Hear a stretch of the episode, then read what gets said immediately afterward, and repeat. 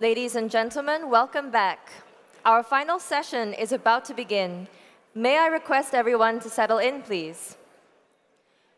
Our guest of honor, Minister for National Development and Minister in charge of Social Services Integration, Desmond Lee, was supposed to join us for the dialogue today. Unfortunately, he is unable to as he is unwell. We now have Dr. Janil Puthucheary, who will join us for the dialogue today. Dr. Janil is Senior Minister of State, Ministry of Communications and Information, and Ministry of Health. He is also chairman of OnePeople.sg and Young PAP. The Q&A session will be moderated by Dr. Kalpana Vignehsa, Senior Research Fellow of the Institute of Policy Studies. May I now invite Dr. Janil Puthucheary and Dr. Kalpana Vignehsa on stage, please. Please have a seat.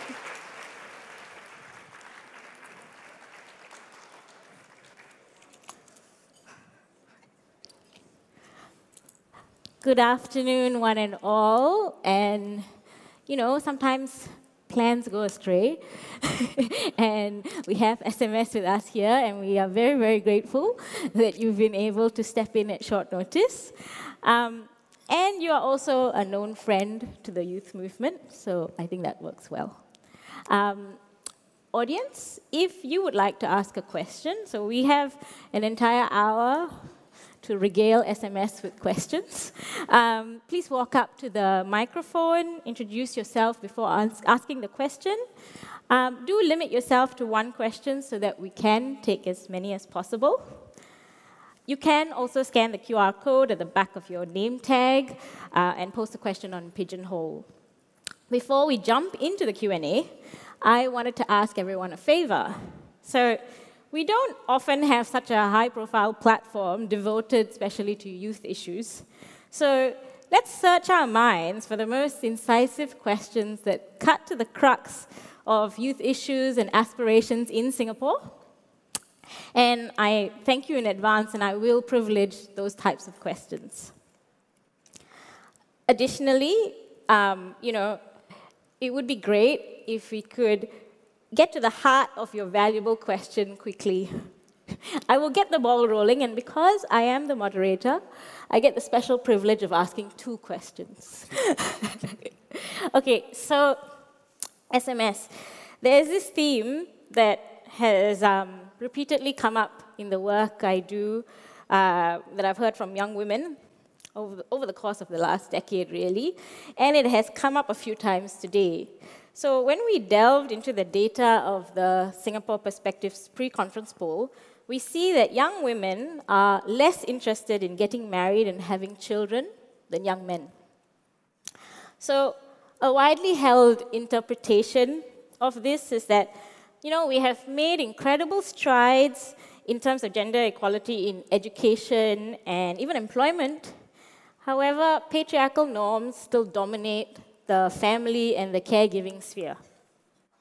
More and more women are making valued contributions at work and in the civic sphere, and they are alive to the fact that you know, marriage and children may significantly disadvantage them. They worry that they are likely to end up primarily responsible for the visible and the invisible labor of running a family. You know, um, I think it was uh, Dr. Shannon earlier who called it an endless vortex in terms of the needs of a family or of doing your work, you know, giving 100% to your work. But in terms of they, they come back home after a day's work, and there's so many things that they women tend to be in charge of, whether it's you know, what their kids are eating, are they running out of underwear, you know, um, what are their extracurricular activities, managing all the babysitters, etc., etc., right? So, how do you think we need to respond to the inequities of familial labor? And how should we adapt our notions of what it means to be a man or a woman as caregiving becomes a larger role in our lives? Thank you. Thank you, Kalpana. Uh, thank you very much for having me here. Uh, good to be back at IPS, uh, answering difficult questions. But I think the way that you asked your question, you're expecting only one answer from me, which is the men have to do more. If you feel that way. uh, and, and I don't disagree. I don't disagree. Um, and my sense is that uh, men are doing more. The question is, yeah. is it enough? And what is the direction of travel? And how do you bring the entire society with you? Um, I, I, think times have changed. I think times have changed. certainly, sure. certainly since the time when I first became a father, and I was asked, do you really need to take paternity leave? Uh, by a mother of three, but uh, I won't name the person. Um, but, uh, but times have changed. Yesterday, when I was uh, in my constituency, uh, we were walking around and we saw plenty of fathers uh, looking after their children, feeding them while uh, the, their wives were, were doing the shopping or playing with the older kids. So I think some of those norms have shifted. The question is should we now do more, impose certain values, uh, tell people this is how you must be a man, this is how you must be a woman, this is how you must be a husband? And I think that's perhaps a step too far. Uh, surely, as part of our development and our progress as a society, we, we have to allow for some people to say, well, this is what I feel are my values as a family, either on the basis of, well, partly religion, maybe your ethnicity, your culture, your history, but also your worldview. And we need to be accepting that there are multiple ways of, of doing this. Um, for some, it's a very practical assessment that they make. Some families, it's about who spends the time at work, who spends the time at home. And there may be an economic basis to that decision. There may be other types of bases, for example, who might care for other members of the family other than the children. So I think my point being, I agree with you, men have to do more. But I think as a society, we do also need to be a little bit forgiving to allow people to find their way to do this. And my third point would be I think we have made progress, and I think our society is changing already. I, I mean, I fully agree. I think society is changing and, and moving in the, in the right direction, at least the right direction as far as my worldview is concerned. But the question is not, it's not so much just about that. It's also, you know, this, the fact that young women are kind of responding to what they're seeing, the, the burnout that they see in their mothers and all this, oh, the, the women ahead of them.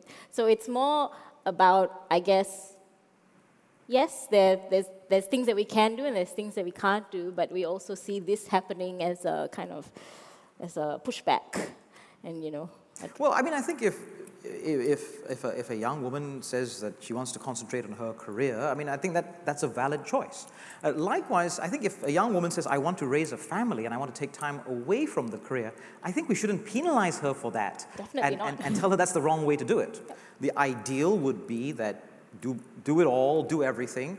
But unfortunately, our biology isn't sort of set up for that. We're now living till our 80s, um, a long career trajectory, but unfortunately, childbearing age hasn't changed.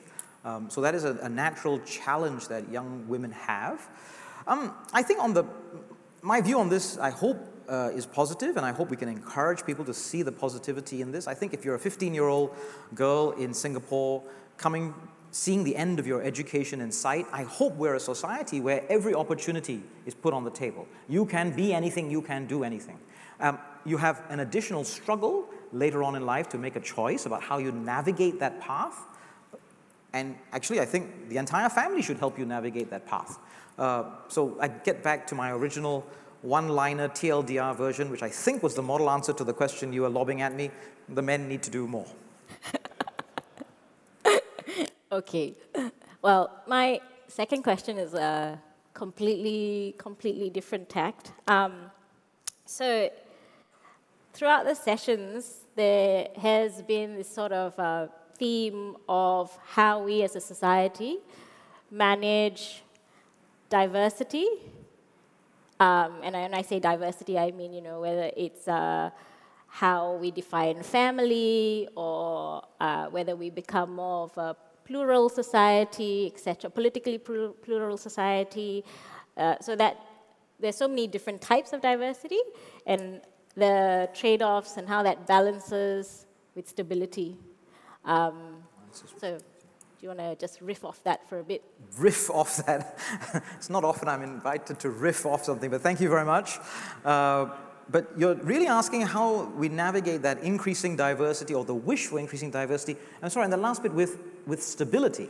Yeah, I guess, you know, status quo, things as they are, obviously, uh, a lot of people are comfortable Yeah. with the way things are as they are.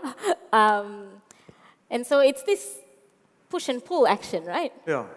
I, I would say, firstly, when we talk about diversity in our society, I think there are some um, subtle differences qualitatively which have an outsized impact, uh, which is that we have always wanted to deal with the issues of diversity, whatever the di- dimension of diversity that you talk about, and you, you mentioned families, uh, gender, plur- pluralism, politics, but deal with them in a way which reduces polarization and fragmentation. Uh, and if you look at the, the, the historical three, right, in our pledge, race, language, and religion, uh, you, dealing with each of those three archetypes of social division, those potential sources of fragmentation, diversity, or pluralism, uh, you, you can see historically each has been dealt with differently. But the common thread that runs across all of the, whether it's the policy approach, whether it's our way in which we've engaged in the community, whether it's about a, a, a political approach and governance, is that whatever we have done, we have tried to increase the peace. We have tried to make sure that whatever process results in further sense of cohesion, uh, a reduced sense of ideological polarization, and a sense that we have to deal with this together. I, I think that's a useful and underappreciated value.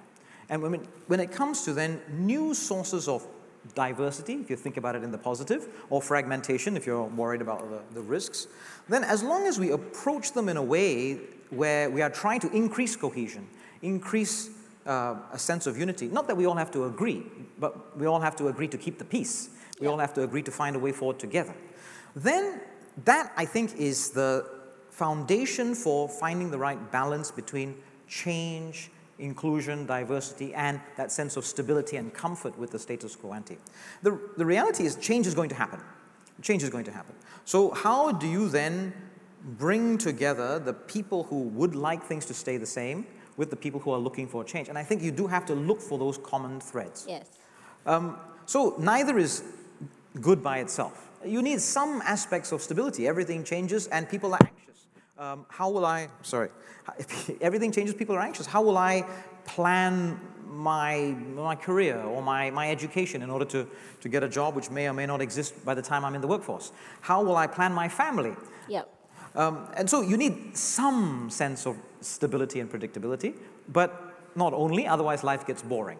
I just want to just you, you said something really interesting just now. You talked about these groups coming together. So in the work you do, right? You know what these groups are that might be on opposite sides of. Can you tell us a little bit about if you're seeing them come together, how they're coming together? Are they talking to each other? What's going on? Well, no, I mean, uh, they, well, firstly, behind closed doors, very few people say we're on opposite sides. You know, behind closed doors, the work that we do at onepeople.sg, we, we engage with many networks, many community groups, many organizations. You, you have a private, frank conversation, and everybody starts on the basis we're all Singaporeans here, we want to find the best way forward together. Um, and that's a, it's a, it's an important data point because I think one of the earlier speakers spoke about, for example, the, the structural incentives for ideological polarization that, that occur um, for politicians potentially to, you know, in a negative way. It's not just politicians. Any number of people in the public space, commentators, media content creators, online personalities, there is a structural incentive to take a polarizing view, a divisive view. Um, and the reality is, many organizations understand that this is not productive and not useful. And so, when you are able to have that dialogue, I do see that people are interested in coming together. And I think what we need to do is make sure we continue to give people good reasons to seek common ground and reduce the reasons to fragment us and find reasons to divide us. All right. So let's see if we've got some questions that we can find some common ground on. Hi, Dr. Tambyah. Yeah, hi. Yes. Hi, I'm uh, Paul Tambyah from the medical school again, and my question again is my own. Uh, thanks, uh, Janil, for stepping in at the last minute. Um, just a very uh, simple kind of question. Um, today, you know, we heard a lot about young people, but we heard very little about young people with disabilities, uh, in both mental and physical disabilities. Um, and my question is whether you think we could do more in specific areas Uh, and I'm going to highlight two areas. The first area is the area of integration. Uh, and I think uh, moving ACS to Tengah and having a special needs school on the same premises is a huge step. Uh, I just wonder whether we could do more in that area. And the second is in the area of protection from discrimination. and uh, I'm going to cite a very particular example, which is um, certain professions or certain occupations, when you apply for a job, they ask you, do you have a history of uh, psychiatric or, or mental illness? Uh, and very often, young people would refuse to seek medical attention because they don't want to, to be caught filling in that uh, box inaccurately or, or, or, not declaring it.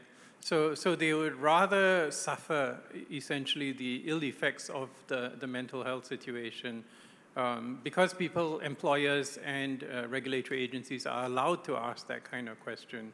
So just be interested in your thoughts on those two areas. Thank you. Thanks, Paul.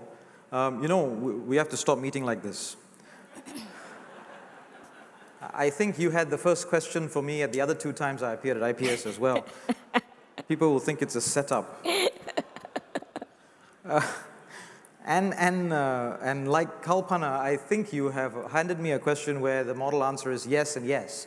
Thank you, next. Um, no, but let me flesh out a little bit.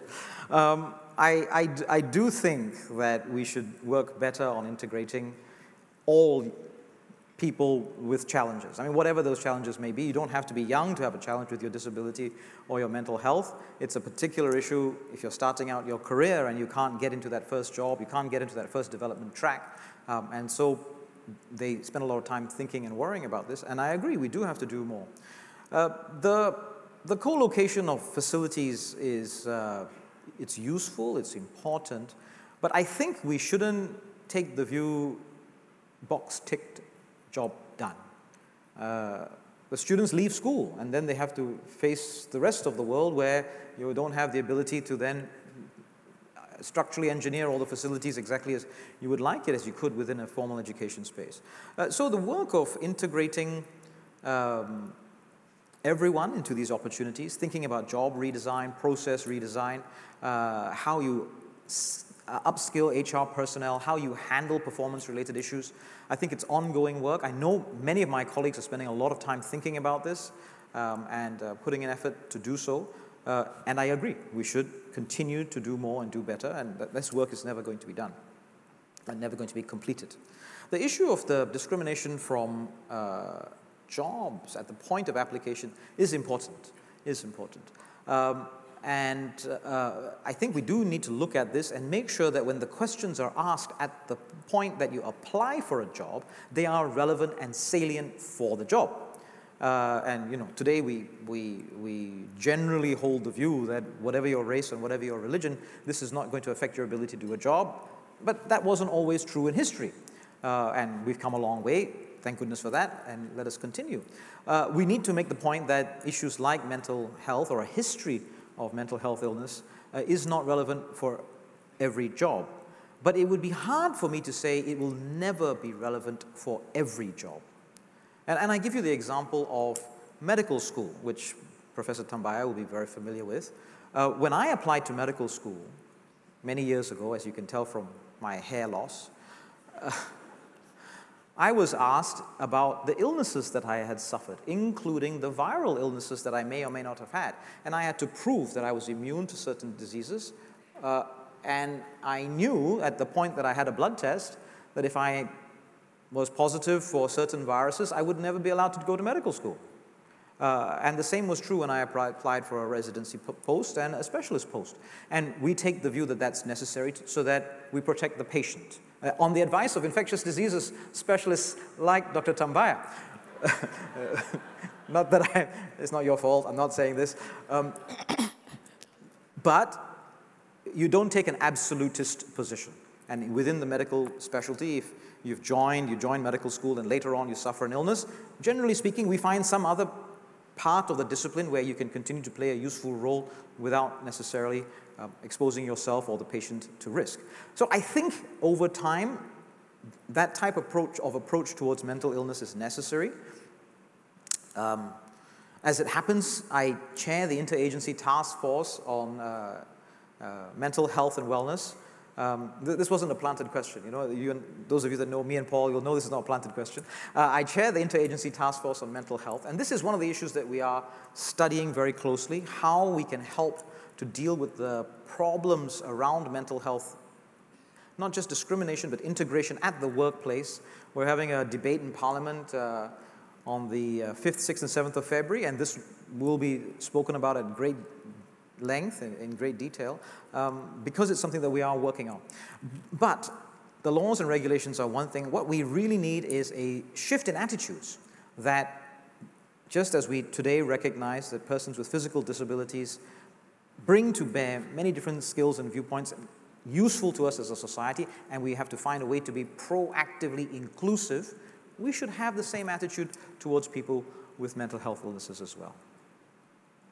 Thank you, SMS. Now, I um, saw someone else standing over there as well. Do we? Hi.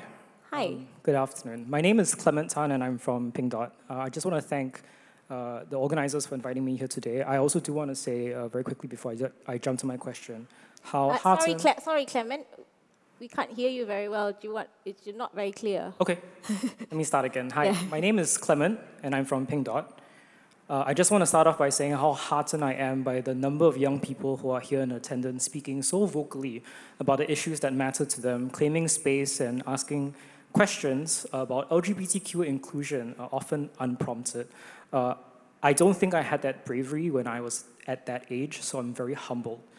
Um, to me, in the work that I've done in Pink Dot, I'm not surprised that LGBTQ inclusion as a topic is on the forefront of young people.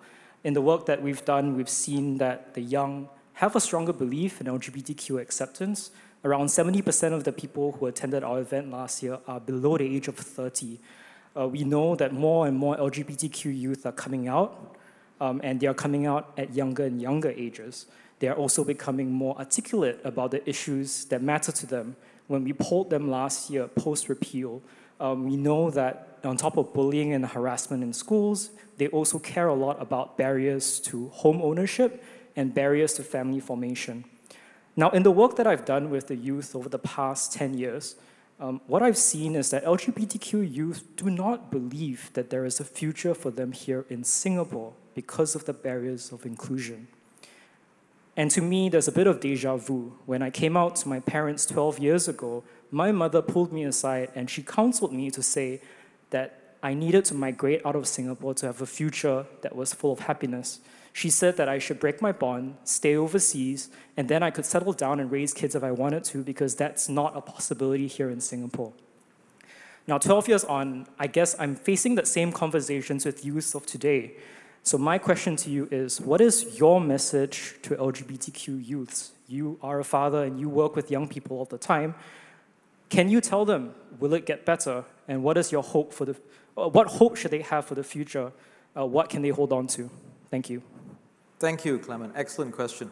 Um, my message is stay, fight, stand up for what you believe in in a way that brings in inclusion and brings every Singaporean with you on that journey and make our society better from your point of view. The problem we have is that not all of us agree on what better is, but we do need to have the discussions around that. We do need to have the discourse and that engagement about how we go forward. If you leave, you take your ideas and your views with you, and that's not going to help your cause. When your mom took you aside and, and, and told you that, neither you nor her nor me or many other people would imagine that last year we would have repealed 377A. Our society changes, just as our aspirations change, our view on how we might deal with people in society who have a different view from us also changes. And if you want to make a difference, leaving isn't going to help. Um, I've had the privilege of studying and working overseas, uh, and some of that has been in, uh, with youth who have had challenges, and some of those challenges in adolescence have been with LGBTQ related issues. Uh, and we shouldn't have a rose tinted view that in societies where perhaps the social mores are different, or the legal structures are different, or the espoused centrist standard view is different, that young people are not facing challenges or being discriminated against. They are. It, grass isn't always automatically greener on the other side. But, but that's not my central point. My central point is you're Singaporean, you care about Singapore, you want Singapore to be inclusive in a certain way. Not everybody will agree with you, but you're not going to engage with the matter and make things better from your point of view unless you stay, stand up, and speak up, which you and your colleagues have done uh, successfully. Thank you, Clement. Yes, there's a question over there. Uh, good afternoon, Dr. Putcher and Dr. Kapana. My name is Wayne, and I'm a J2 student from Raffles Institution. So I apologize for the slightly long preamble, but my question is regards to the roles that youth play in cultivating an inclusive society and filling the gaps in today's society, especially in Singapore. Now, the government's approach when crafting policies is to benefit as many people as possible. And I think I agree with that. That's the most rational approach and the most uh, productively efficient one. But with this, inadvertently, there are people that always fall through the cracks. Taking care of the 99% means slowly letting go of the 1%, which in the case of Singapore would mean that we are most of the time not looking at 55,000 people. So undoubtedly in this case, the government's reach is limited, right? They cannot tend to everybody's needs. So my question would be, how can you position ourselves in a way to better recognize these people who slip through the cracks? And what can we do in our own capacity to help them? Sorry, I didn't catch the gentleman's name.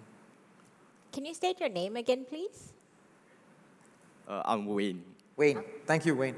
Um, I disagree that looking after the 99% means letting go of the 1%. Why should it be so? Why, why do we have to say that you have to let go of the 1% in order to look after 99%? We, we want our cake and eat it. We want to look after everybody. We want to make sure that opportunities are available to all. Easier said than done. Um, and, you know, there are plenty of people working very hard to try and deliver on this.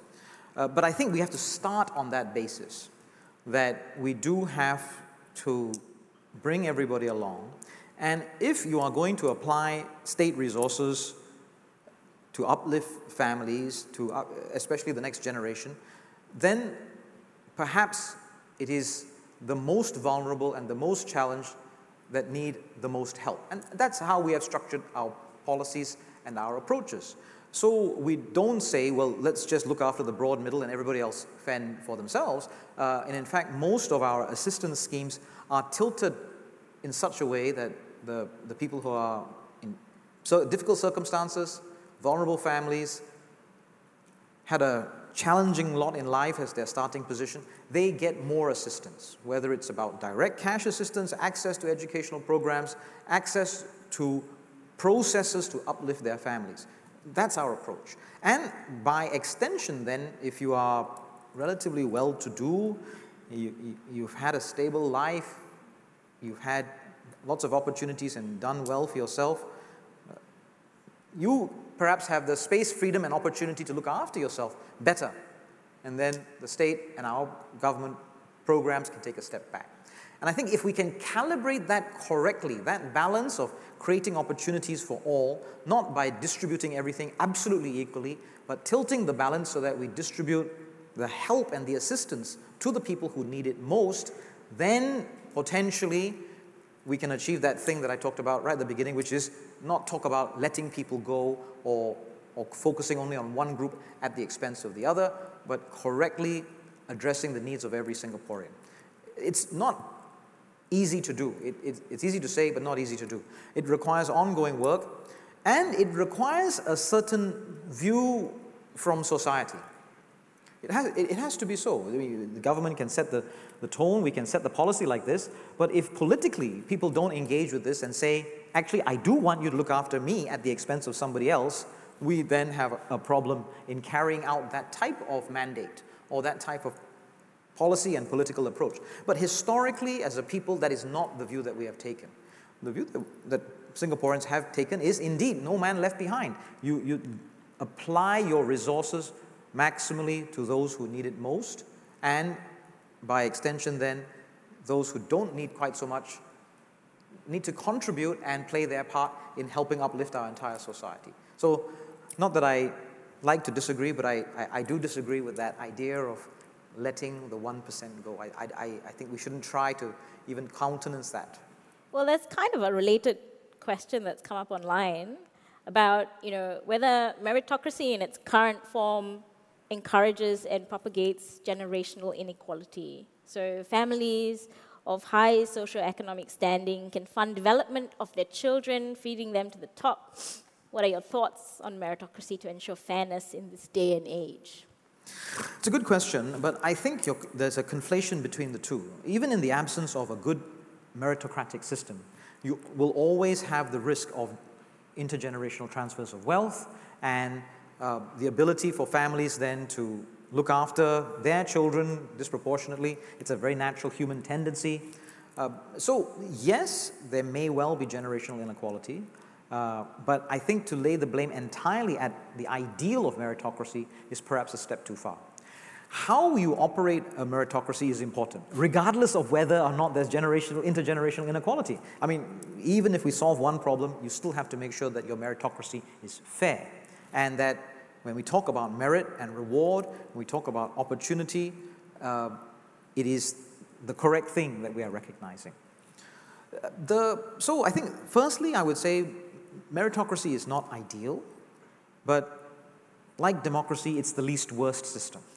and you let it run on its own, you set all the SOPs in place, and you take your eye off the ball, it can go wrong. And so our meritocracy is something that needs to be nurtured and grown tended to carefully, adjustments made along the way, which I hope we will continue doing, whether it's about our policies in edu education, our policies on welfare, our policies on economic redistribution or economic growth. Each of these things will have a bearing on how well matched our meritocracy is to the needs of Singapore and Singaporeans today and tomorrow. Intergenerational inequality, I think, is adjacent but separate. Um, you do want to make sure that that you deal with the opportunities provided to each generation of children, regardless of their starting point in life. But to absolutely ensure that there is no difference between every child, it's an unworkable system. I mean, and it's, the experiment has been tried. It, it, so what we need is, are programs and approaches to then address how do we help those who don't have the benefit of intergenerational transfers, yeah. whether of knowledge or wealth or opportunity. And if you look at what we are doing in the preschool space, the uplift programs, the, the, the investments that we're making for early childhood, the um, attempts that we are making in terms of detecting and engaging families who are in this situation, that is exactly our philosophy. How do we apply our, the skill and expertise of educators, social workers, care workers, and the institutions they represent to the families who don't have every advantage in life starting off? I think, you know, uh, on this point, it came up earlier today talking about uh, preschool. Part of the problem as well is just who we are culturally and how we look at the landscape and think about, you know, we want the best for our children and what that looks like. And so, you know, despite uh, what's been happening in the preschool space, right, in the last decade, now there's this feeling of, but there's so much more. And uh, do I need to be paying $4,000 a month for my, for my child? And is that what's going to make me a good parent, you know? Um, so I think that's also part of the story, like how we assess the options available. I saw, yes, there's a question up there. Uh, hi, good afternoon. Uh, I'm Yi Heng. I'm a J2 student from Dunman High School. Um, so uh, my question is a little more personal for uh, Dr. Puthucheary. So actually my question is inspired by um, our discussion today on uh, the plurality and diversity of viewpoints in parliament and politics in Singapore. And so my question to Dr. Puthucheary is, uh, how do you find your role as the party whip for the People's Actions Party? And what value do you find in this, uh, in this role with regards to Singapore's larger political system? Thank you. I, I, I, don't know, does IPS lose all its funding if I answer a political question? um, well, uh, uh, thank you, Yi Heng, for your question. Uh, the, the, the role of party whip is an interesting one, uh, most of which I'm not really supposed to talk about. Just tell us a little bit. Um, yeah, well, the website says that I'm in charge of party discipline And what does that mean? and organizing the government's business in parliament. Um, so I can tell you a little bit about uh, the, the really boring stuff, which involves the spreadsheets and who's speaking for how many minutes of the parliamentary debate and in what order and so forth. Um, the, um, the one uh, first thing I should get actually fairly early on is that if you, if you, if you think that the, my role as party whip, uh, if you base your views having watched House of Cards, please, it's nothing like that, okay? Just know. Um, it's like learning medicine from Grey's Anatomy. Uh, um, so, well, you, you have a role of party whip because to be in a political party needs to mean something. Yeah. It cannot be a vehicle of convenience, it cannot be a, a badge of convenience, it cannot be a, merely an administrative function. Uh, and so parties have positions that they take, they have values that they espouse, they stand for something. Now, at the same time, within that, the party as a broad church, as, a, as an organization that brings together diverse views and provides a platform for settling that divergence of views. You, you've got to have your MPs, your stakeholders, your party activists, your cadres. People have different views about any, any issue that you can think of in Singapore. But you can't, as a party, stand up and say, I have no view. My members have many different views, I have no view. That, that's not a, a tenable position with which to uh, give an accounting of yourself to the people of Singapore. And so you need a process where you allow for engagement, diversity, discussion, but then ultimately you need to come together. And once you agree to come together, what you don't want is then having everybody agreed consensus is built, this is the line that we're going to take, you step outside. Well, you were at the committee, you've agreed, now you step outside. Please, you've got to play on the same side. You are a, a member of this party, you stand for our values, and you uphold a certain standard. So, part of my role is making sure that tension between an, a platform for debate, discourse, development of new ideas, driving the, the agenda forward, and a sense of cohesion in order to get something done. Because absent that last bit, you spend all your time bickering internally about uh, whose views matter and whose views don't matter, and then you cannot come together and implement and execute and improve people's lives. So that's one of the reasons why it's not just party discipline put on the website, but you need a process. Now, the thing that I don't do is literally walk around with a whip and crack it. Let's be very clear. Um, I have to, uh, I have to engage with our uh, members, our members of parliament, our party membership. Um, I have to help them do what I've just described. I have to help them understand that need for shift towards consensus, that need for shift towards implementation and execution. At the same time, I have to protect their space to have those views aired. And that is a trade off between the two. I, I, no, we're not going to get anything done if I tell them you can't say anything in Parliament or I provide them with a script. I, I have to provide them the space and time to be able to air that diversity of views, have that debate and that discourse. Um, so it works in both directions. But uh, the TLDR version is don't believe House of Cards, okay? That's not, that's not how it works. My, my tool, my implement is not a whip, it's a, a WhatsApp message. Um, uh, some of my parliamentary colleagues are are in the house today uh, and the audience, and they know that I have now become that person where everybody dreads a WhatsApp message from, you know, uh, because it usually means either I have, a, I have some uh, difficult thing that I need to counsel them on, counsel them on, uh, or I've been asked to give them more work. So uh, they, they try very hard not to, to uh, look at my WhatsApp messages. I think um, you know the audience wants to probe a little bit more on pers- your personal thoughts. There's a, the next top voted question is What is one area of concern that keeps you awake at night, which you feel we should focus on? Oh, only one. I, am top. Prioritize. well, I'm going to riff on the comment made by the panel about this issue of polarization and fragmentation, because it can affect us in so many ways. And I am concerned that there are any number of structural incentives, if you like, uh, especially in this day and age of uh, social media, of tech accelerated comms, um, of lots of money to be made in advertising, lots of money to be made in, in, in content creation and audience uh, growth, that there are incentives to drive polarization. And I think that is not an approach that we have historically found beneficial to us as a country at all. Um, and the, the difficulty is that in politics, a vote is binary. You're either voting for the party or you're not. Or, well, not necessarily binary, I mean, multiple choices, but you, at each choice, it's binary. Uh, and you could see that as potentially polarizing. In some societies, your political choice comes along with ideological polarization. In other words, you vote for this party, that means you stand for these types of values in direct opposition for, for, from someone who stands for another political party and another set of values.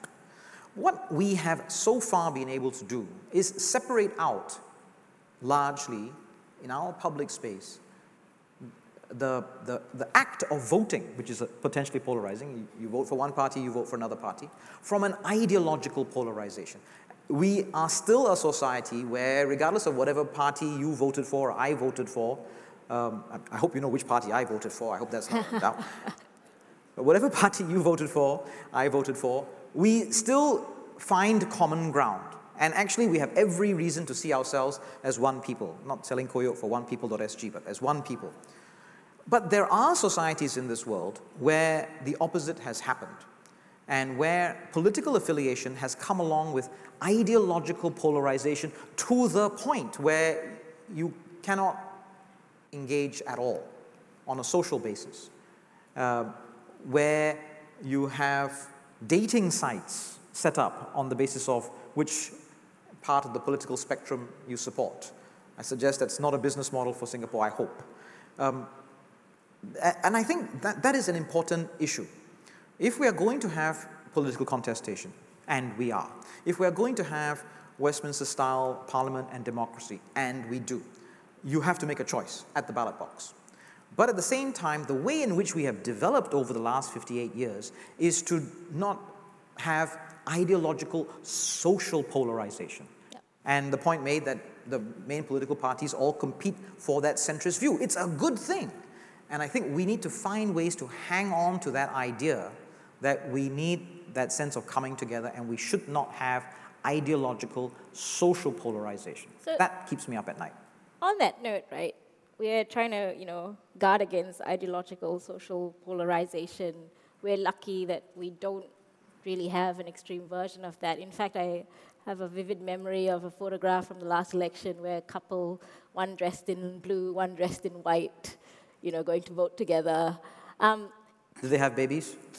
sorry, sorry, sorry. I don't know. But um, the thing is that, you know, so the fact that we have that and we should celebrate that suggests that we have some political maturity, right? But um, it's often, often said that we don't, uh, especially in relation to young people. Youth don't have you oh, I never said that. I didn't say that. Oh, okay, thank you.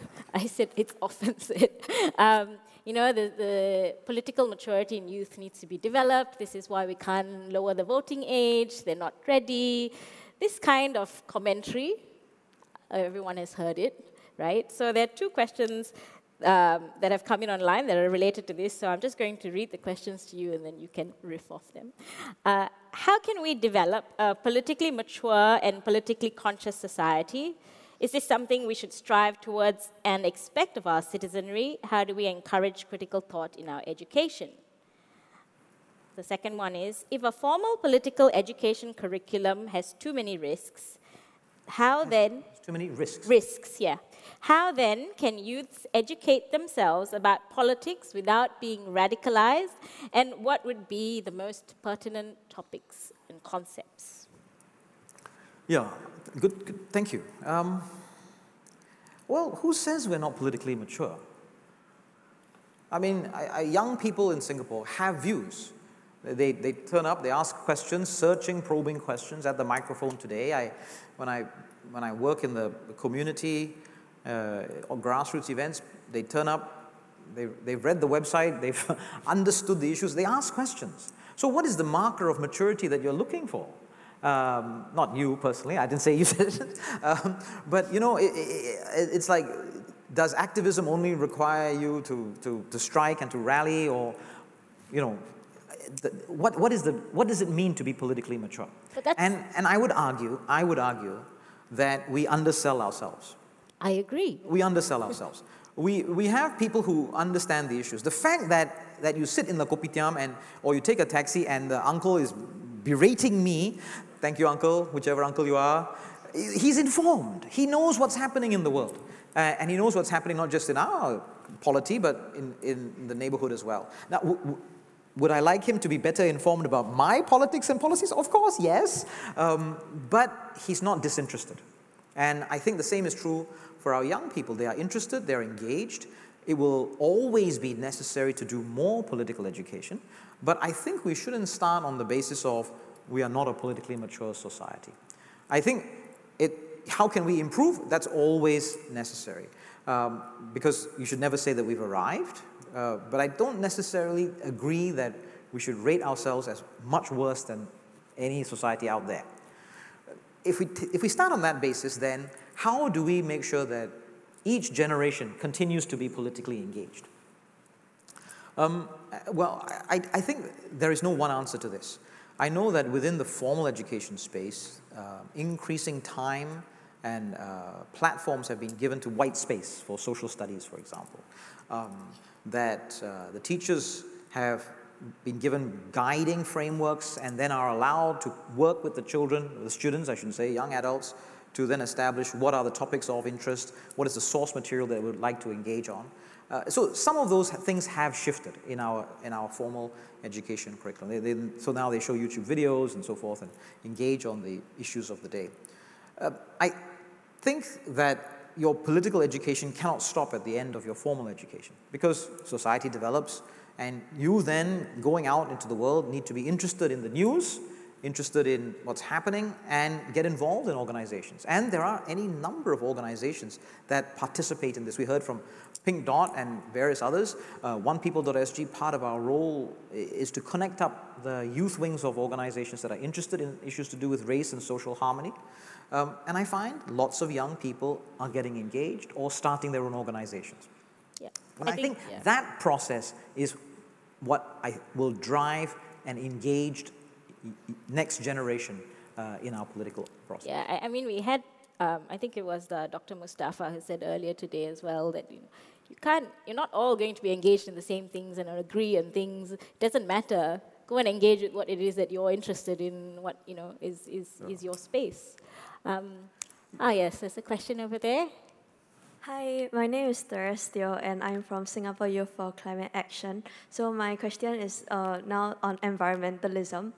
Um, environmental activism in Singapore in general has accelerated and evolved in the past few years, and we've seen like a lot of diversity in the different issues that they now cover. But there's also some criticism of environmental groups as being uh, as, as, as they keep on criticizing certain policies, but they don't have solutions. But at the same time, there's, uh, on the other hand, there's other groups that say that no, but that's not the role of civil society. The role of civil society is to shed light on the issues within those policies themselves, and the technical expertise for solutions is in other people. So I wanted to ask you, what kind of role does civil society play? Is it more of a solution provider, or is it should it be more of a problem highlighter? And what is the most uh, effective approach for civil society to engage with within Singapore's unique political system? Thank you. Thank you, Therese. Thank you, Clarice. Good question. And well, um, you, you can do both. And I think you need to find the right ways of doing both. Uh, we've, I've been privileged to be uh, one of my, other than party whip, one of my positions is chairman of our youth wing. And one of the things that we have over the last uh, few years been working on uh, is climate change, um, including writing some position papers where we had quite extensive uh, engagement with uh, SYCA and other youth groups, uh, young people who are interested in this. And I, I, think you have to have space for both. I think to say that uh, uh, the only thing you need to do is point out the problem, uh, well, it's not that it's unhelpful, but there are people who have a role that can be extended past that and think through the implementation of solutions. So I think there is more than enough need and space for different types of voluntary organizations and civil society organizations. Um, the difficulty arises when people take a view that my, my role is only X and therefore take that to extreme. Uh, because then what you're doing is you're setting yourself apart from the discourse and the, the ability to come together. I think to start off and say, I have a view about the problem is useful. Be at the table, be part of the discussion. But when other people give, them, give their views as well, I, I think there is greatest benefit to, the, to everyone if everybody then says, well, how does that affect my view and am I perhaps engaging in some form of compromise? And do I have a view on how the technical solution may occur? Uh, I, I, would, so I'm trying to, you know, uh, again, have my cake and eat it suggesting that we can do both, and there is room for youth organizations who can do both. And please come to our next meeting with SYCA. There's a question over there. Hi, uh, I'm Daniel from Cultivate Singapore. Uh, so I'm very glad to hear that there's a lot of interest in finding what we call common ground and common good.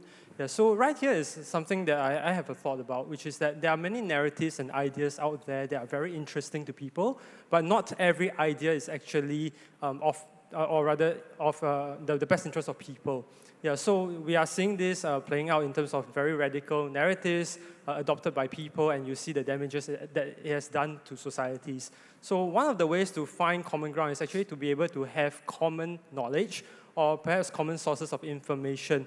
Yeah, so I'm wondering if there is room uh, to not just encourage young people to be uh, participating in uh, political dialogues or in social discussions, but also more room for the government perhaps to release more information and data so that more meaningful discussions, more meaningful analysis can be done even at the younger ages so that we can also then participate uh, better without um, being sucked into very popular uh, narratives which may not actually be of our interest. Thank you. Thank you, Dan Daniel. Um, we have been engaged on a progressive program of making data more easily accessible. Um, so we had the data.gov.sg uh, platform, and we've built on that to see how we can increase the amount of uh, data sharing that's a, that from the public sector um, out to the public. The, the difficulty actually is that data analysis sounds easy, but it's actually not so easy to do. Um, and very often, especially with technical data, scientific data, context matters, uh, and understanding of the scientific process through which uh, that has been derived matters. Um, uh, so the short answer is I agree with you. Uh, we are trying to find ways to put more data out there, but I'm not entirely sure that will solve the problem of misinformation and misunderstanding. Just putting out more and more raw data, I think, is not going to easily solve the issue of misinformation and misunderstanding. It creates room for people to cherry pick the data, to, to perhaps manipulate it in ways that uh, have a confirmation of their worldview rather than opening their minds to other people's uh, ideas.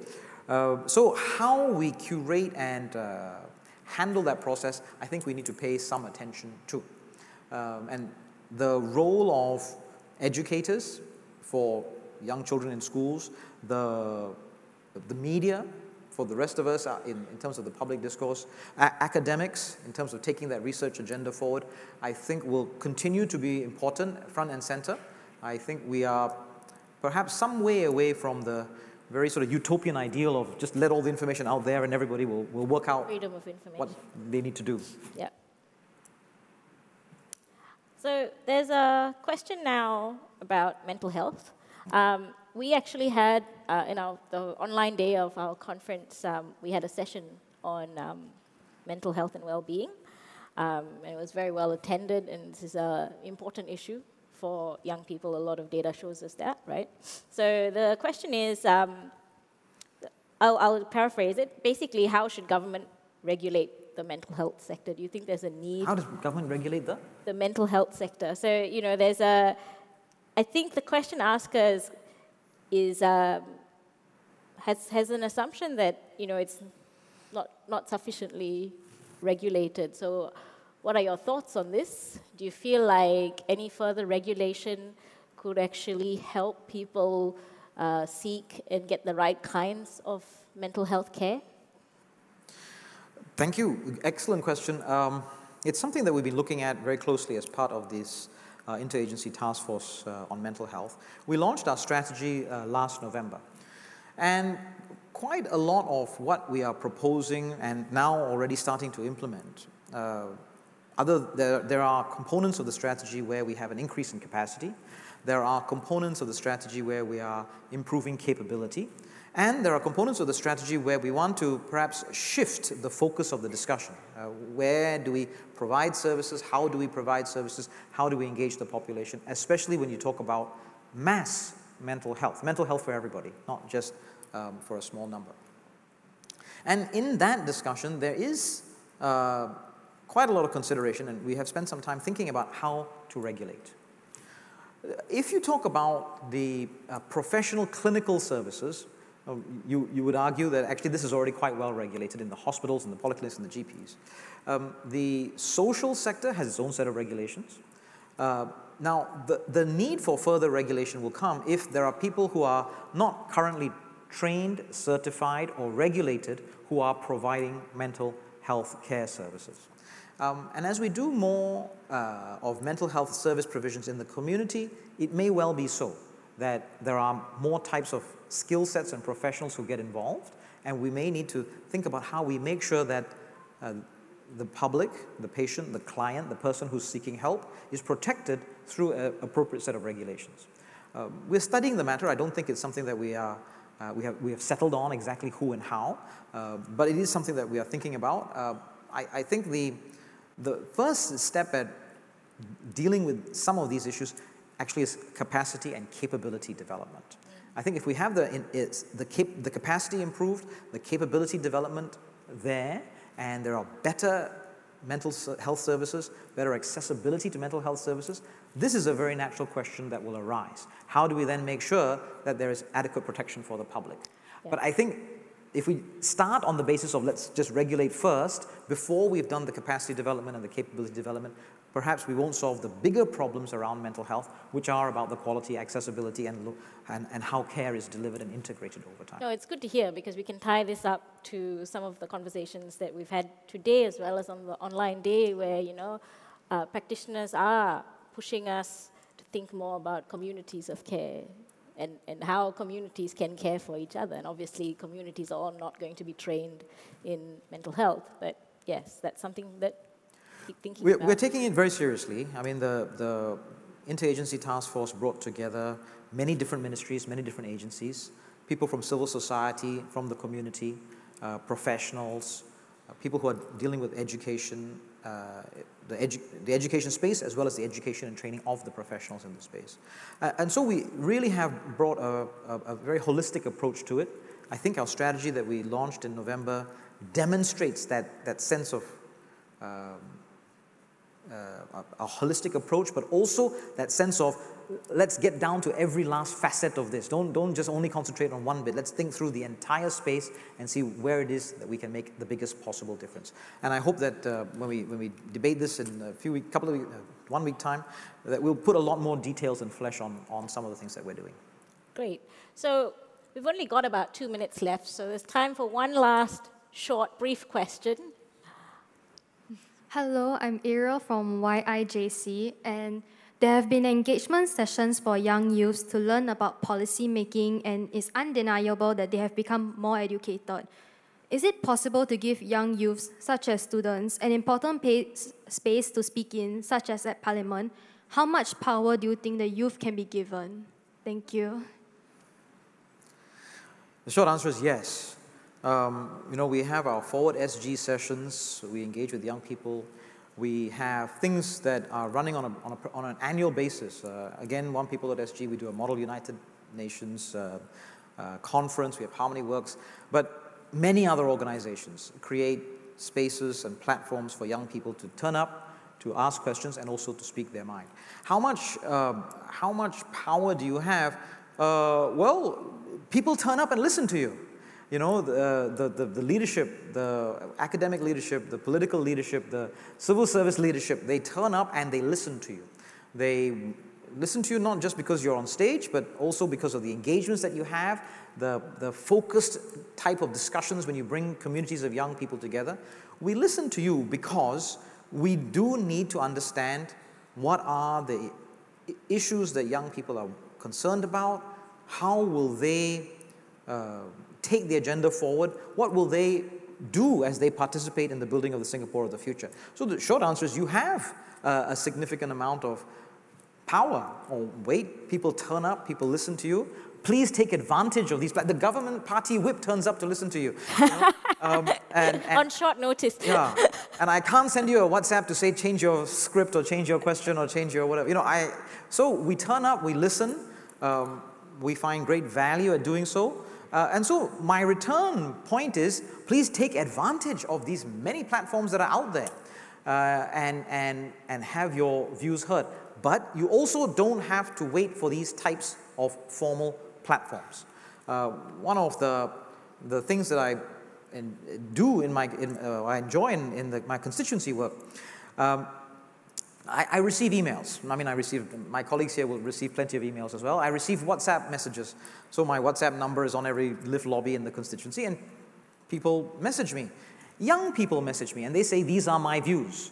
Uh, and I'm very heartened by that because there is a direct access, people can provide those views, and we're dealing with municipal issues, we're dealing with the, the challenges of the town and so forth, political views, but young people do step up to say, these are the things that I'm worry about, these are the things that I think matter for the future of Singapore, and here is what I think you should do about it.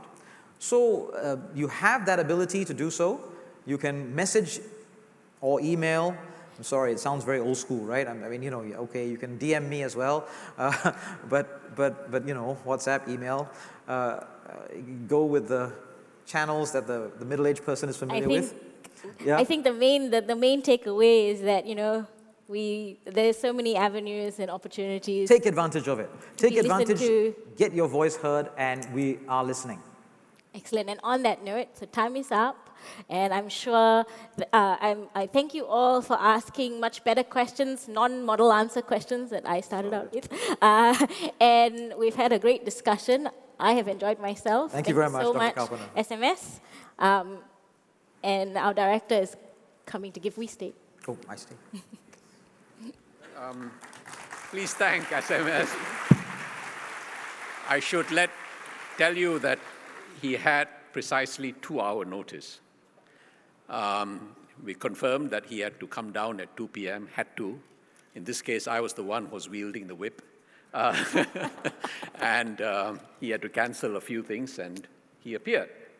And uh, that's the definition of grace under pressure. So please join me in thanking him.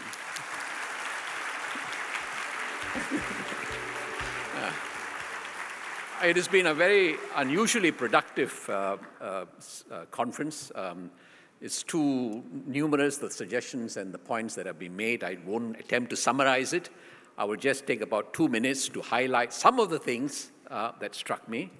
Um, to begin with, um, actually, a suggestion from the floor, Corinna Lim um, of AWARE, who got up in the first session on work and youth and pointed out that um, what young people are looking for most in work is meaning, and suggested that we think of ways and means of providing that meaning in whatever work they do.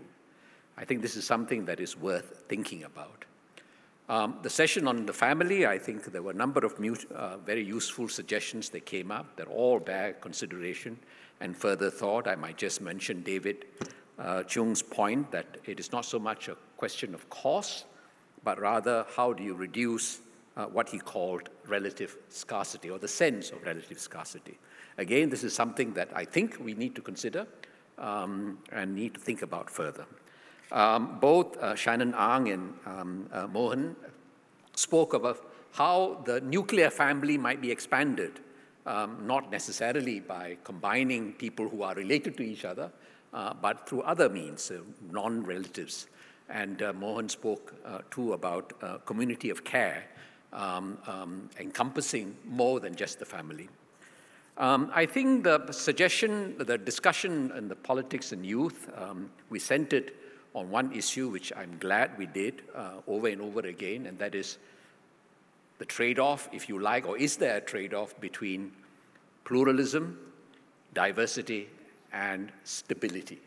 It's perhaps a very peculiarly Singaporean question uh, to worry about such things, and I'm glad that we are worried about such things. Um, I think um, Dr. Mustafa pointed out um, pluralism is here to stay. Um, we have always been a plural society, race, language, religion, as uh, SMS pointed out, and we are bound to be become um, more plural politically. So the question then is, how do you deal with that pluralism? How do you um, uh, become more plural without society tipping over into what um, Dr. Mustafa and others call polarization. And um, I hope Dr. Mustafa is correct um, that whoever he sends, whoever pushes or acts in a way as to incline society to polarize, polarizing acts, is not likely to win the support of what he calls middle Singaporeans. And I think um, uh, Dr. Janil um, repeatedly spoke about how at least one tradition in our politics has been to bring people together and keep this place together. So, on that note, please thank Dr. Janil um, and all of you um, for a very interesting and exciting conference. It remains for me to thank our sponsors, Ngee Ann Kongsi and the rest, and the people who organized this conference, Kalpana and Ginny and uh, the rest, Shannon for emceeing the place, emceeing the whole conference, as well as the incredible staff that IPS has that put together all this. Thank you all, and see you all next year.